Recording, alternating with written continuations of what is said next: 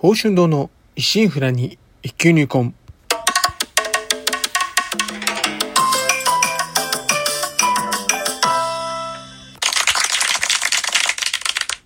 おはようございます。宝春堂です。今回配信138回目となります。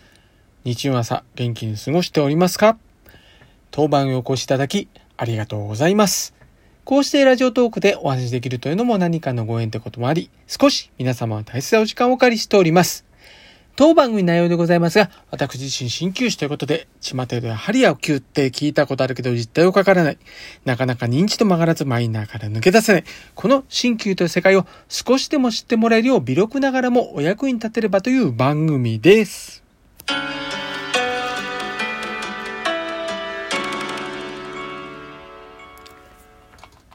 いやー、猛暑酷暑が続いておりますね。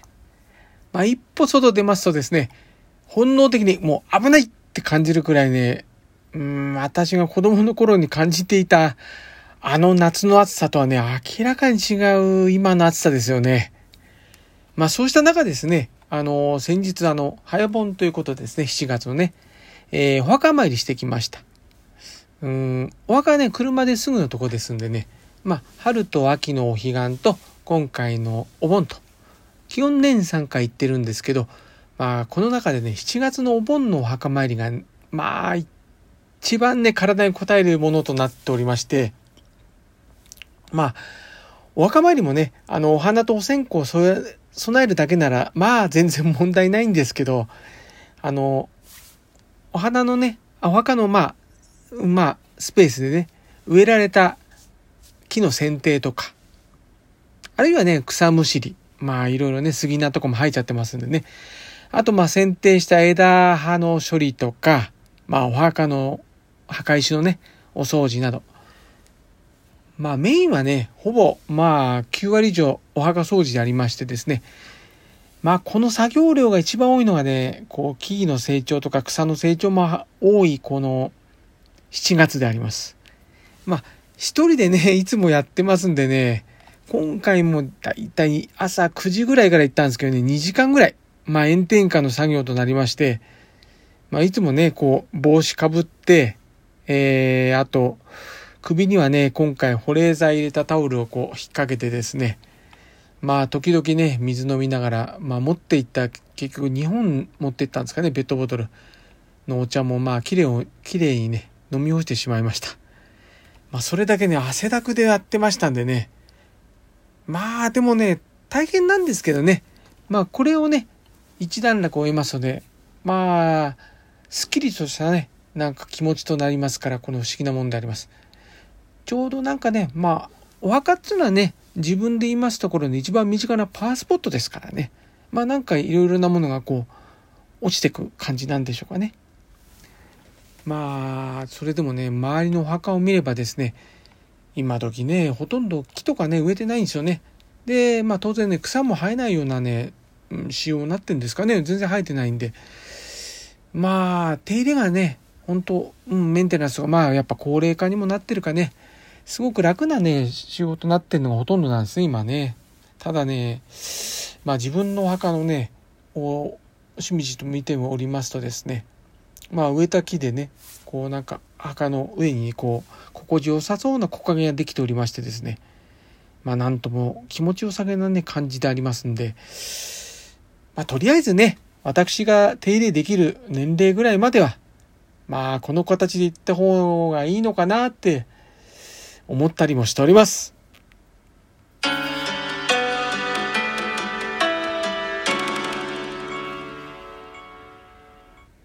体構え、心構え。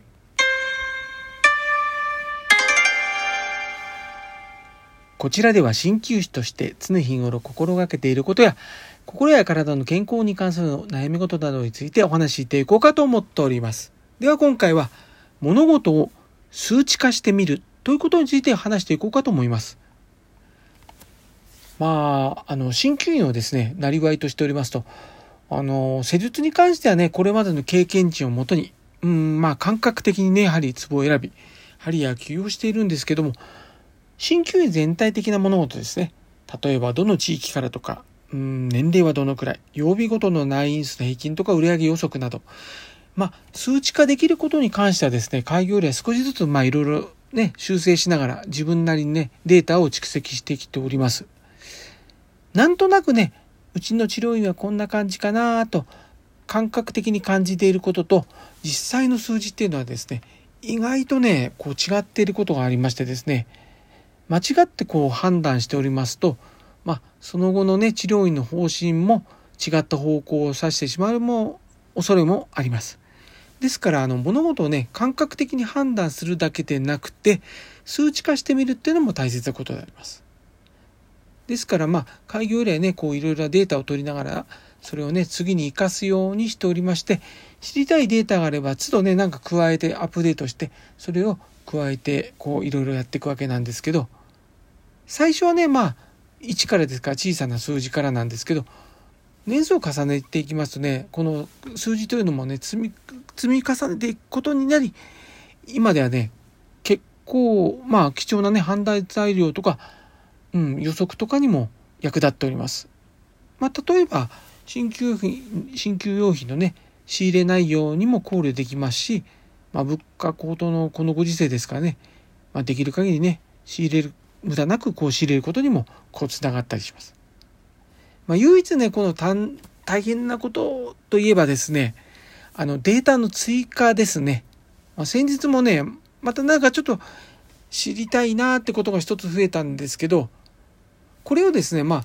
今の段階だとね、それ新しく加えて作っていけばいいんですけど、過去に遡ってそれもね、調べていこうとするとですね、結構な手間暇かかりまして、まあ、なんでかと言いますとですね、まあ、14年余り分をね、また一からね、こう、調べていって、その入力していくっていう作業のためですね、まあ、合間合間にかなりね、先が長い仕事とこうなりそうなんですけど、うん、まあね、これもまた出来上がった時のね、こう、ああ、こんな感じなんだっていうのがね、楽しさもあってですね、なんとかね、今後もコツコツとね、頑張ってこう、数字、データ作りをしていこうかと思っております。まあね、こうしたデータ作りっていうのは、うん、会社員時代からもやっていたこと、仕事としてやったこともあったんですけど、まあもともとね、データとか数字って意外とね、見るの好きで、よくプロ野球選手の数字などね、追っかけていたこともありました。まあ数字というのは予測にもまあ確かにね、私も使ってて役立つんですけど、過去の数字をもとにね、今の現状を加味した数字を元としてこれからの数字を考えるっていうのはいいんですけど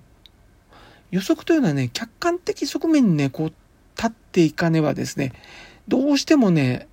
主観的な自分の側にね都合のいい数字をね作り上げてしまうってこともね時にあったりするんですよね。例えばあのよく国とか自治会自治体がこう道路とか箱物とか建てたりするときにまあそこまでね、都合よく運ばないんじゃないかなっていうような数字をね、いわゆるまあご都合主義的な数字を予測を出してきて、まあ結果ね、実績と大きく乖離した数字となってしまったなんてね、話よく聞くかと思います。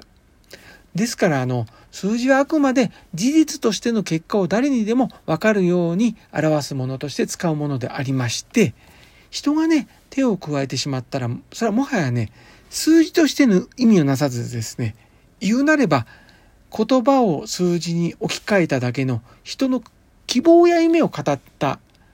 架空の話、なんかポエムとなってしまいます。時にね、見たくはない現実実をね、数字は残酷にもね、突きつけてくることもあるんですけど、そこにね、悪意とか忖度とか恣意的なものっていうのは含まれておりません。だからこそ、感覚的なものに加えて、数字という客観的判断が物事を進める上で大事だということを強く強く思う次第であります。ではまた次回。えー、今週の診療スケジュールのお知らせです。今週は、うん、明日、17日祝日月曜日が休診日となっております。他は通常通りの診療時間となっております。また、あの、8月の休診日と夏季休診日のご案内を当院ホームページにアップしました。8月の休診日はえー、2日水曜日、7日月曜日、8日火曜日、9日水曜日、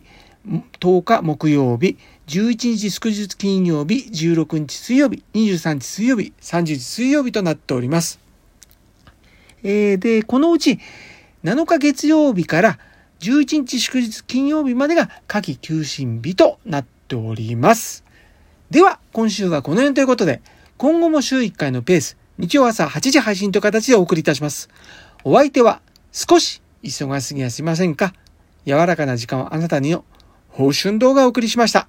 お聴きいただきありがとうございました。このご時世です。どうぞご無理をなさらずお体をおいといください。皆様にとりまして明るく楽しく元気よく過ごせる一週間となりますように。ではまた日曜日朝8時にお会いしましょう